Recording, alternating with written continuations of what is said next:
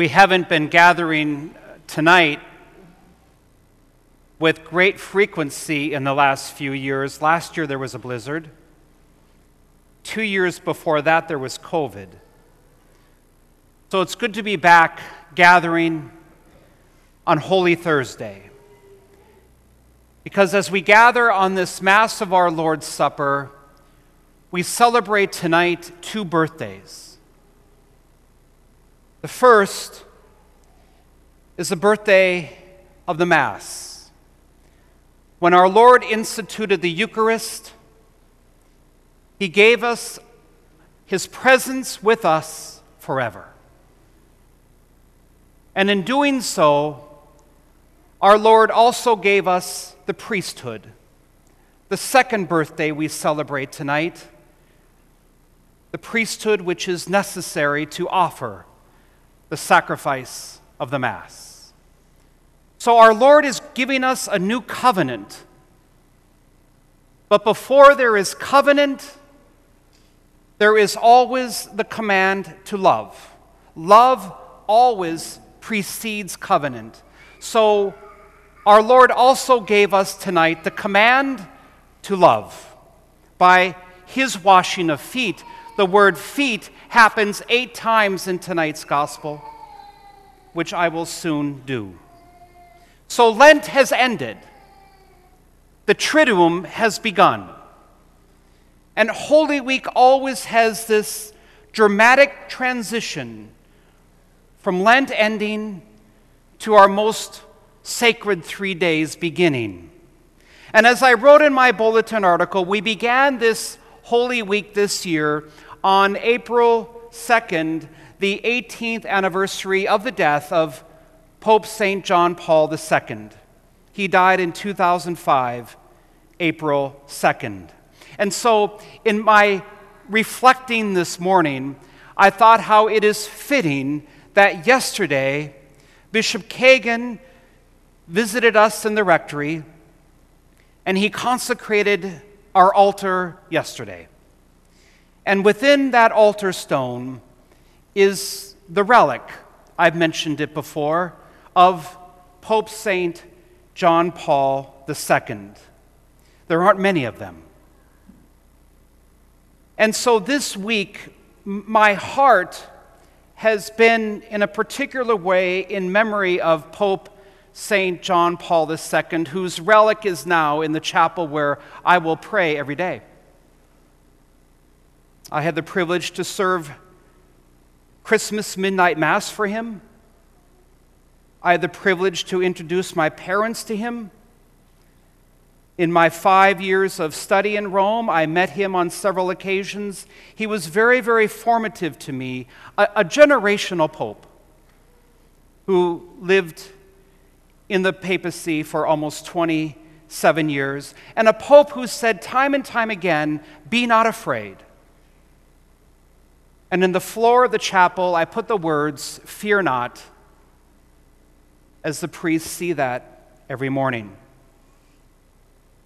Be not afraid. I also thought about how he used to write letters to the priests on every Holy Thursday. These letters were also formational tools for the seminaries. And so this week I, I read them, his letters to the priests on Holy Thursday. I started with the last. And, and his theme in every letter was for us as priests, which means for all of us as followers of our Lord, to rediscover the gift and the mystery of our Catholic faith. To rediscover the gift and mystery that we've received in the Eucharist and in the church. And to go to the heart of that gift and mystery by reflecting on the priesthood of Jesus Christ. And his first letter to priests in 1979, he wrote about how it was necessary at the Last Supper for Jesus to wash the feet of his apostles. He said it was necessary for him to do that. Because although the word Eucharist means thanksgiving, he said the Eucharist is also service. He said we cannot dispense the Eucharist or receive the Eucharist without serving. You know, we often think that to serve is to do something grand, and it isn't. Our service, which we get inspiration from in the Eucharist, happens very simply, especially with those around us.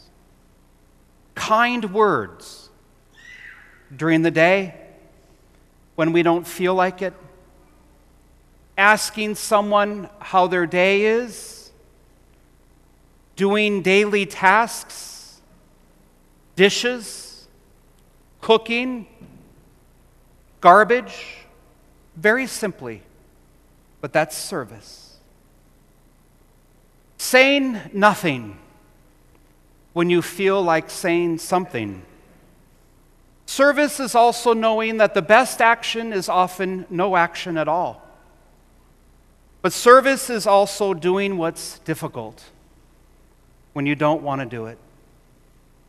Service is also sharing in the mission of your parish.